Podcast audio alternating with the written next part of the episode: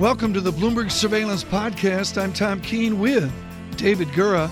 Daily, we bring you insight from the best of economics, finance, investment, and international relations. Find Bloomberg Surveillance on Apple Podcasts, SoundCloud, Bloomberg.com, and of course, on the Bloomberg. I'm here in New York in our Bloomberg 1130 studios. My colleague Tom Keene is in Washington, D.C. He is at the headquarters of the International Monetary Fund for the annual meetings of the IMF and the World Bank. And Tom is scheduled to speak with one of the hosts of that event. Now, let's go to Washington and to Tom. And we welcome all of you on Bloomberg Television and Bloomberg Radio, particularly worldwide, the 189 countries of the World Bank, listening and watching this morning with Dr. Jim Yong Kim. He's, of course, the president of the World Bank. It's been five years. What was the biggest surprise over five years? You moved from Dartmouth to the World Bank, this gigantic bureaucracy, almost as bad as hurting the cats and the faculty at Dartmouth. What's been the biggest surprise over five years?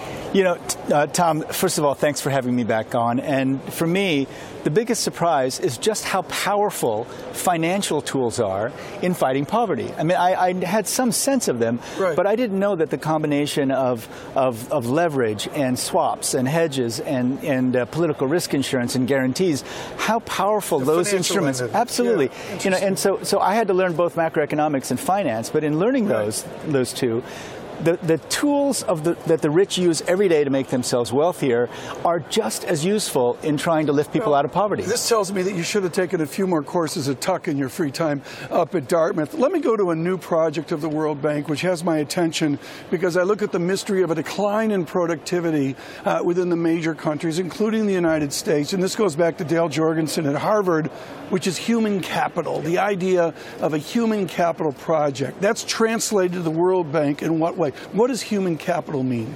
So we use the term human capital because we want to be very clear that this is a huge part of the wealth of nations. We're, we're uh, writing a report now called The Changing Wealth of Nations where we show that in fact human capital uh, uh, in terms of overall wealth is more than 60% of the existing wealth in the world.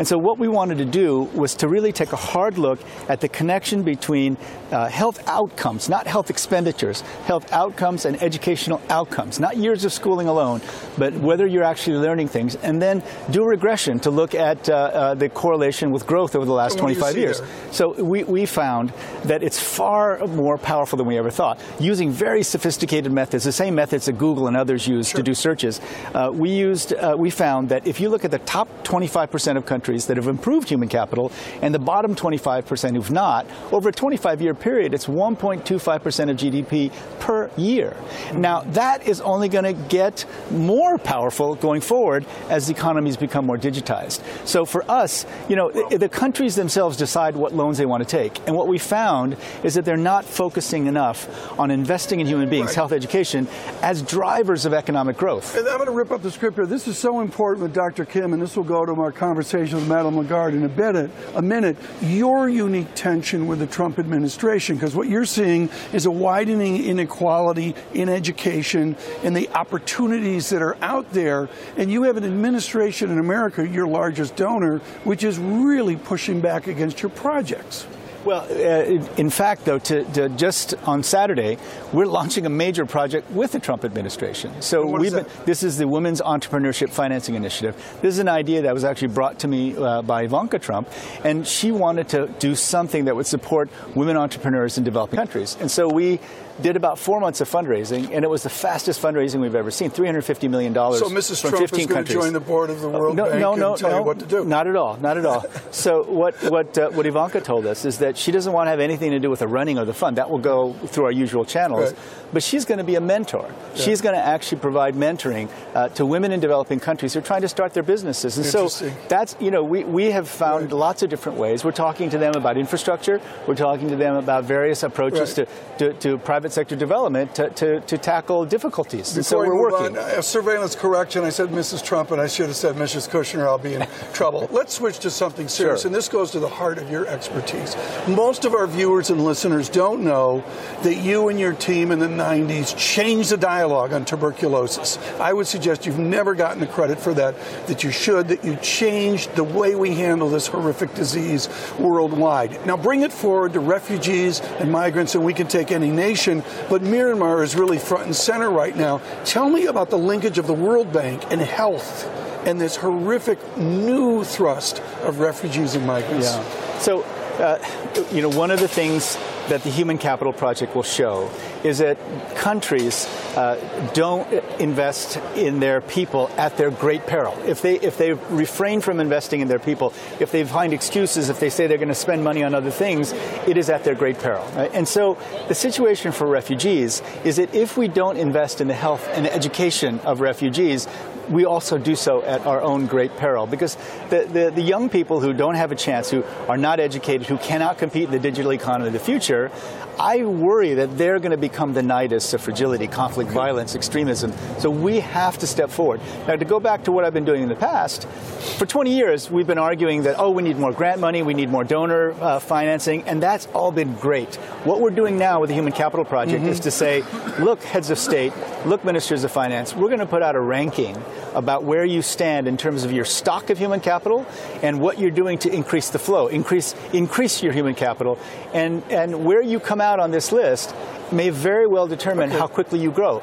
That, that, that will change, I think, change the dynamic from one in which every the, the developing countries wait for the supply of uh, funds to come to one in, in which they're demanding the best way to improve their human capital. That's that, what we have to create. Take that over to one country, again, Burma, Myanmar as well. How does the World Bank, as this ginormous institution, how do you deal with one country, whether it's the border of Turkey and Syria, or it's what we've seen over the last six months in Myanmar? So we're very concerned about what's happening in Myanmar. I've issued a statement on it. And very specifically, what we're doing is we're, we're, we're continuing our lending for programs around health, education, social protection, and especially in Rakhine State. So we're very focused on supporting uh, the poor in Myanmar. But we had another operation, a major budget support operation, which we can't go forward with right now because mm-hmm. we're very concerned about what's, what's happening there. And so we're working hand in glove with, uh, with uh, Antonio Guterres, the Secretary General, and uh, we want to make it clear that, uh, that, that what is happening there is not acceptable. And so uh, we, while we continue to support health and education because we don't think we can lose ground, we can't go forward with, uh, with the budget support. Help me with infrastructure. It's been a buzzword. I see McKinsey doing work on it, and I see the World Economic Forum doing work on it. But you guys, and this goes back to my childhood, yeah. you are the ultimate and original post World War II infrastructure organization. How do you approach modern infrastructure away from creating fresh water of 30 and 40 years ago? So the traditional approach has been that on the public sector side, we provide um, uh, loans that uh, to which countries provide sovereign guarantees, and we go forward with the infrastructure. On the uh, private sector side, we provide loans mm. to private sector companies we're changing that practice in a pretty fundamental way because the real opportunity in the world, both for investors and for developing countries, is to get the 10 plus trillion in negative interest rate mm. bonds, the 24 plus trillion in very low earning government bonds, and the 8 trillion in cash, sitting, right. you know, thousand euro bills sitting in people's uh, safes. Get that off the sideline by de-risking investments, and we're doing mm-hmm. it in a mm-hmm. lot of different ways. Sometimes we create debt instruments where we take uh, 10% first loss, mm-hmm. and then the senior tranche becomes triple B. Right. Uh, we can do things like you know provide political risk insurance if people are afraid that, that a company might be nationalized. we think if we can start bringing the sovereign wealth funds and the, and the pension funds off the sideline, right. this will be a huge new source of, uh, of, of, investment capital. And we just signed an MOU with a Japanese pension fund, the largest pension fund in the world, 1.4 trillion. You, this is he's different than when he was at Dartmouth. He didn't know what an MOU was. I, is that an understanding? Oh no, thing? I, we knew what MOUs were, but we didn't know what uh, right. a, a, triple B uh, senior tranche two was. More, two more questions. we got to get this in. You parachuted into Iowa as a child. You are yes. the absolute walking personification of the success of modern immigration in America. How do you speak to a wall on the Mexican border? How do you speak to the new form of immigration debate in America?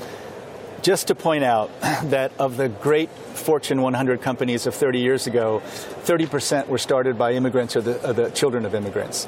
Of the high tech companies uh, that have just dominated the U.S. economy, 40% were started by immigrants or the children of immigrants the majority of Nobel Prize winners, U.S. Nobel Prize winners, mm-hmm. were born outside of the country. And last year, mm-hmm. of the six Nobel Prize winners who were American citizens, all of them were born outside the country, right. as was I. So I think Im- immigrants can play a huge role. And what we're trying to do is to change the narrative. Immigration is good. Japan needs immigrants. Korea desperately needs immigrants to fuel the next phase of their right. economic growth.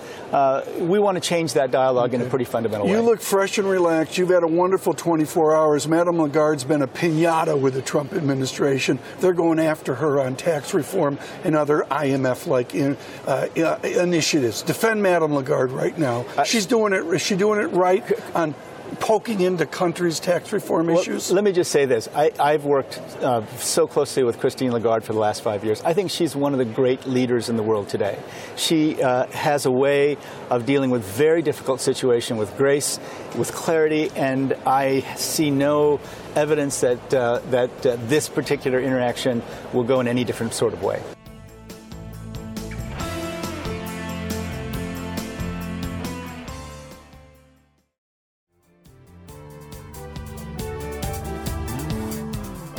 No meeting more interesting this one over the last 24 hours of controversy with the Trump administration. I want to go back to a speech you gave to the Economic Club of New York in 2013. You quoted the American economist Walt Whitman Keep your face always toward the sunshine.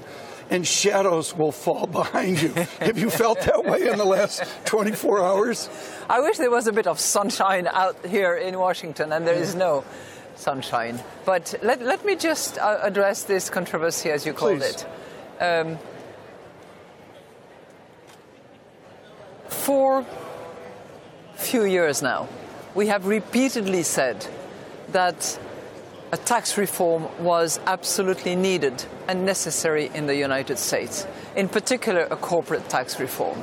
And there is no doubt in my mind and absolutely no ambiguity about that point.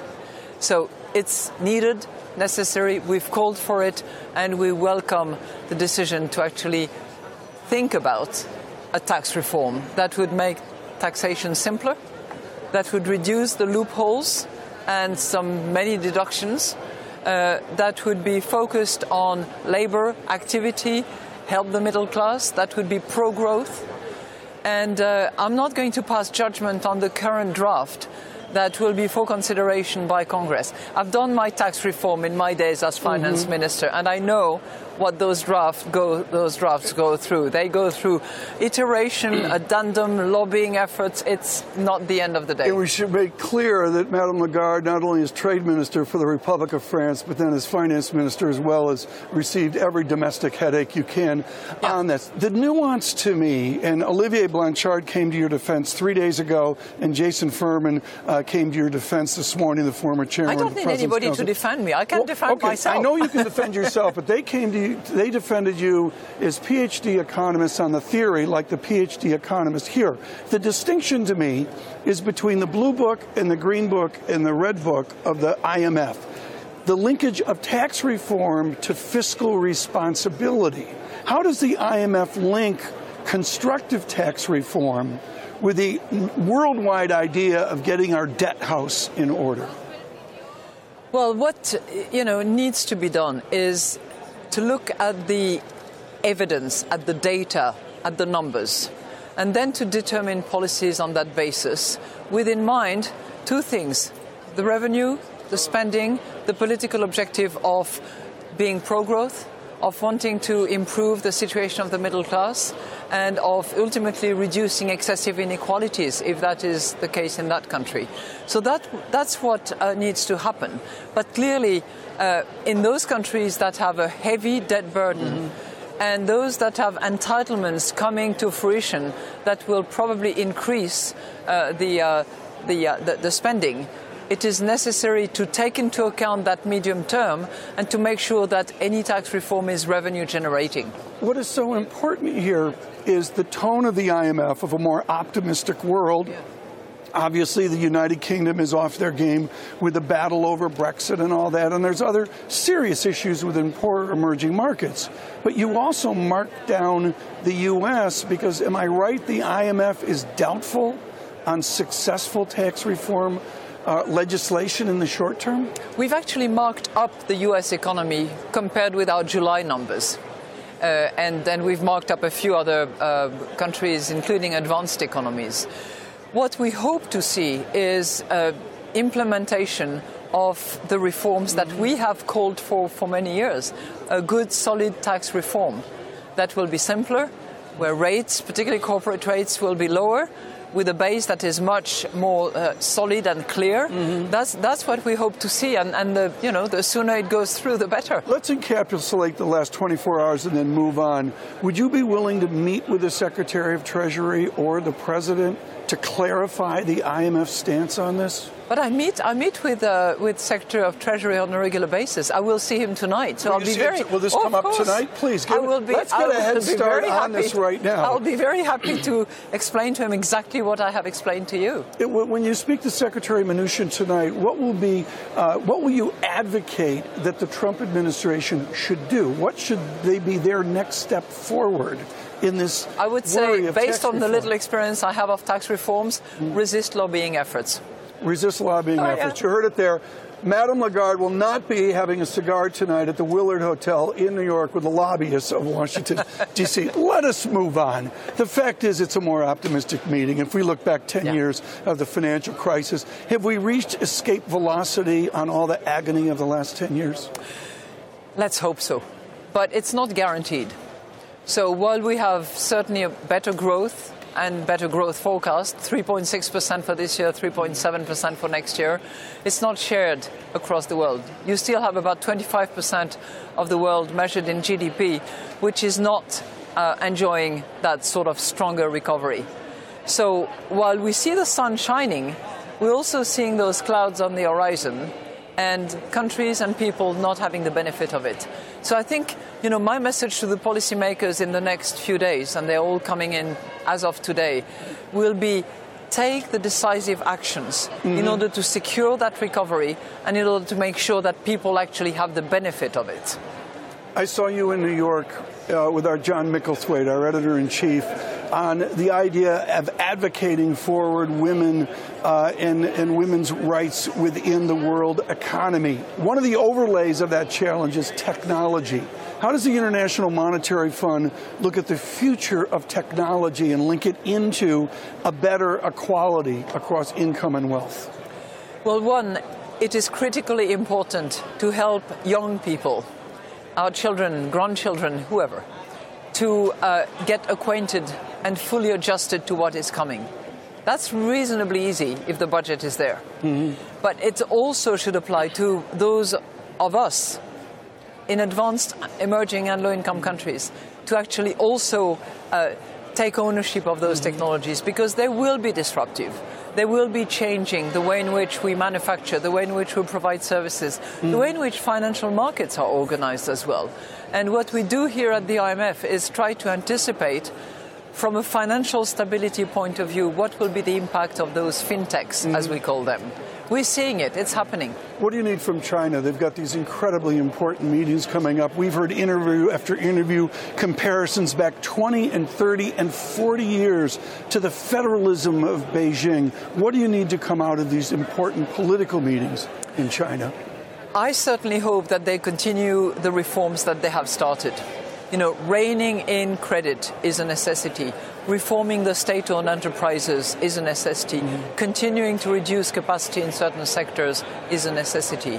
So we would very much hope that this will uh, mm-hmm. be continued from an economic perspective. Uh, a little bit more here on Europe, if I could. What a tumult in Europe. We saw uh, the far right in Germany take a little bit of a, a, popular vote to join the Bundestag in the last election. We see uh, this historic election in your France. And within it all, there seems to be almost a lift to the European economy. When you read the Blue Book, which I know you read cover to cover, the World Economic Outlook, when you read the World Economic Outlook, can you say Europe's reached escape velocity, that Europe is beyond eurosclerosis? Europe will continue to go through episodes of uh, soul searching and examining the future mm-hmm. and trying to restructure, consolidate. But I think there is an impetus, there is a momentum that has been created predominantly as a result of Emmanuel Macron's election in France and the hope that it has generated, as opposed mm-hmm. to the fear that the other candidate would have, would have induced. That things have to continue uh, to be stronger, better governed, mm. uh, more of a political union. What form it takes is going to be debated between them. And there will be episodes, Tom, when you will despair of Europe. Right. And there will be moments when there will be huge hope. I think that that model is of a different kind and needs to, to, to be structured, strengthened, and, and uh, must be one of the options available for those who are developing. One final question. I want to circle back again to your April 2013 Economic Club of New York speech. You were way, way out front of the coming challenges of the United States of America politically. Just, is, is you, as a citizen of France, and with your work in Chicago years ago, how do you perceive the path forward for the people of America, given the turmoil of our politics right now? You know, I owe a lot to this country. I came here when I was 17, shortly after my father's death, and I have only met hospitality, warmth, support, respect, and tolerance. And I think that is deeply ingrained in the American spirit. And I have full trust that this is the real nature of Madam the people. Lagarde, thank you so much. Madam Lagarde of the International Monetary Fund.